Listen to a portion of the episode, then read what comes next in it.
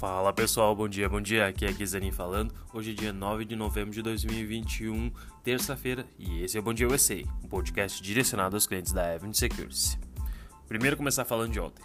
Os principais índices americanos tiveram mais um dia positivo, o SP renovando máximas históricas pelo oitavo dia consecutivo e superou a marca dos 4.700 pontos pela primeira vez é, Dow Jones mais 0,29, S&P 500 mais 0,09, Nasdaq mais 0,07.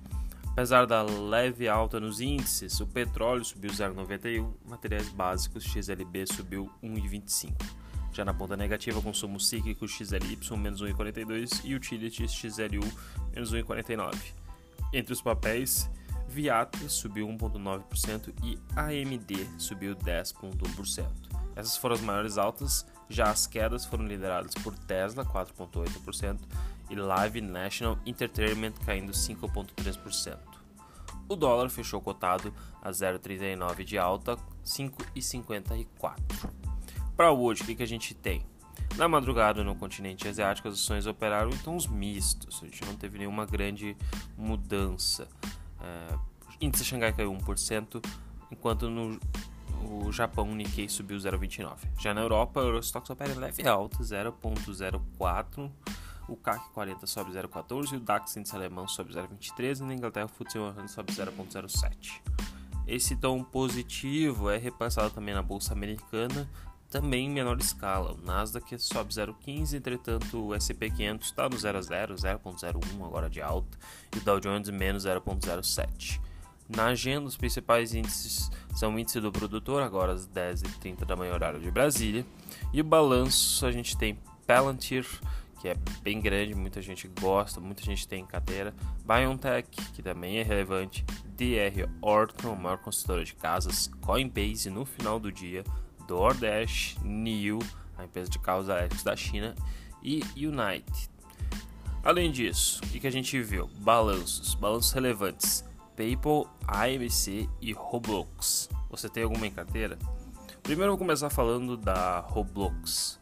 Muita gente conhece, principalmente porque seus filhos aí acabam jogando. Às vezes alguns pais até me comentaram no Instagram que eles têm que limitar a quantidade de horas que as crianças ficam, porque senão é algo viciante, além de elas gastarem muito. Primeiro, quem que é? Roblox é uma empresa de jogos eletrônicos que também faz desenvolvimento e muita gente diz que também pode ser junto com um novo metaverso.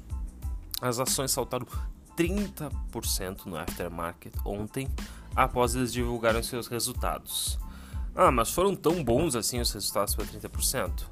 Não foram tão bons assim, tá? A companhia até dobrou a receita com relação ao período anterior, que é significante, 509 milhões, e o prejuízo por ação foi de menos 0,13, ligeiramente melhor que o esperado.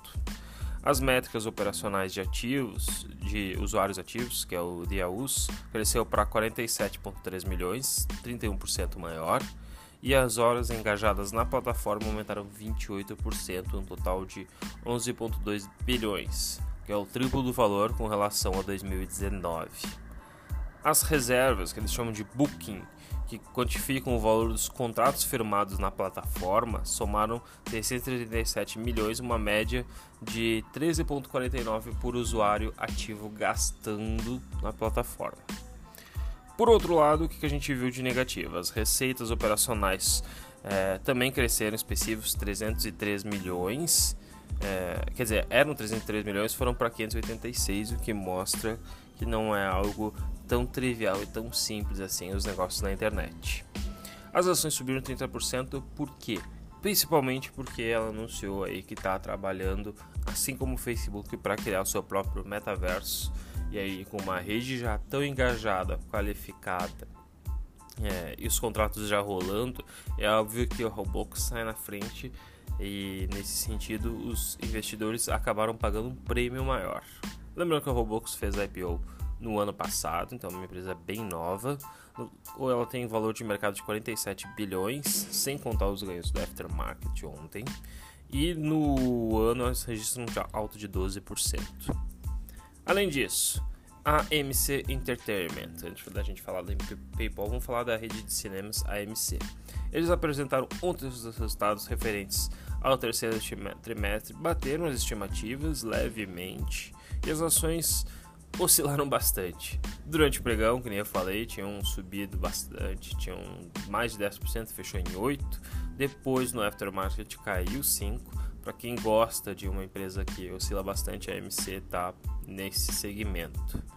A empresa divulgou um prejuízo melhor que o esperado, as receitas foram de 633 milhões, a expectativa era de uh, desculpa, 763 e foi de 708, então melhor. O prejuízo por ação foi de menos 0,44, melhor do que os menos 53 projetados. A companhia disse, disse, que todos os cinemas estavam abertos no dia 30 de setembro nos Estados Unidos e 99% estavam abertos no mundo.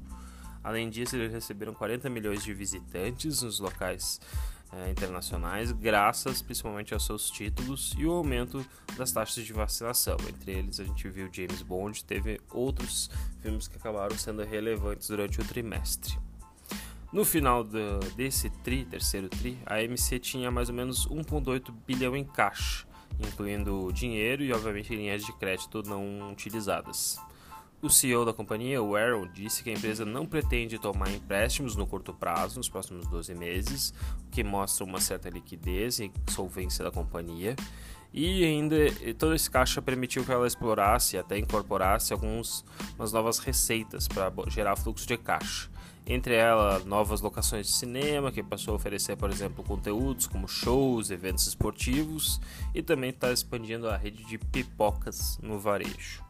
A empresa de filmes disse que no é, passado estaria procurando oferecer outras formas de pagamento, como o Bitcoin. Em teleconferência, até o CEO disse que está procurando criptomoedas que ele possa aceitar e até falou de um próprio lançamento de uma criptomoeda deles, ou um NFT deles.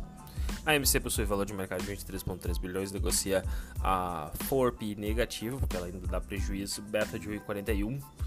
E vale lembrar, tá? A AMC teve uma disparada de 2.025%, sim, 2.000% em 2021 justamente porque ela estava no centro daquelas meme stocks, quem lembra, as ações que acabaram subindo, porque primeiro tinham muito short squeeze, segundo que muita gente chamava elas de meme stocks porque elas subiam de forma agressiva sem um fundamento significativo. Obviamente que a AMC é uma rede de cinemas e é, não é uma empresa é, puramente ruim, ela existe e ela é bem grande. Entretanto, às vezes desses 23 bilhões ou essa alta de 2025%, muito pode ter sido atribuída por causa do fluxo financeiro dos investidores.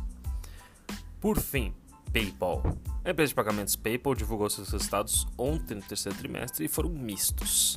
As receitas foram de 6,18 bi contra consenso de 6,23 bi, então menor, mas o lucro por ação foi de 1,11 versus 1,08 estimado. Por que, que essas diferenças? Ah, a receita é menor, mas o lucro é maior por questões daqui a pouco operacionais, a gente pode também ter uma, uma, uma, eficiência tributária, a empresa ter conseguido depreciar menos os ativos. Então tem várias vantagens na linha que a gente acaba notando ela como significativa e por isso que os resultados vêm melhor no lucro por ação comparado com a receita geral. Mas obviamente a gente sempre quer ver o top line, que é a receita principal, crescendo. A empresa apresentou volumes de pagamento de 310 bilhões, um crescimento de 26% no comparação ano contra ano, e eles têm 416 milhões de usuários, praticamente um Brasil inteiro e ainda dois Brasis, né? Um ou um Estados Unidos e um pouco mais.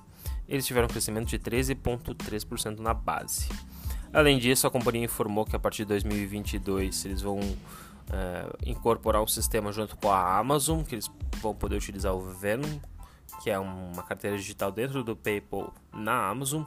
A intenção é comparar, tornar a companhia menos dependente do eBay, porque o eBay é uma, uma forma uma plataforma que utiliza muito eles, entretanto, é, eles querem fazer a sua própria empresa de meio de pagamentos, então vai competir com a PayPal e é por isso que eles têm que diversificar logo as receitas. E o volume de vendas no eBay até acabou caindo 45%, então por isso que eles não podem ficar tão dependentes de uma única fonte.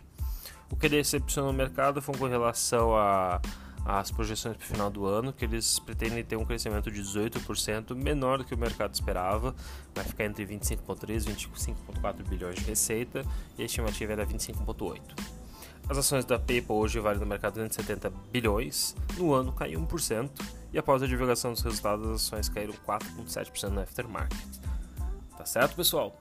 Qualquer dúvida, fico à disposição. Lembrando que hoje de noite tem live da Avenue Academy falando um pouco mais sobre o mercado internacional. Não percam, me sigam nas redes sociais, arroba guia Aquele abraço, tchau, tchau.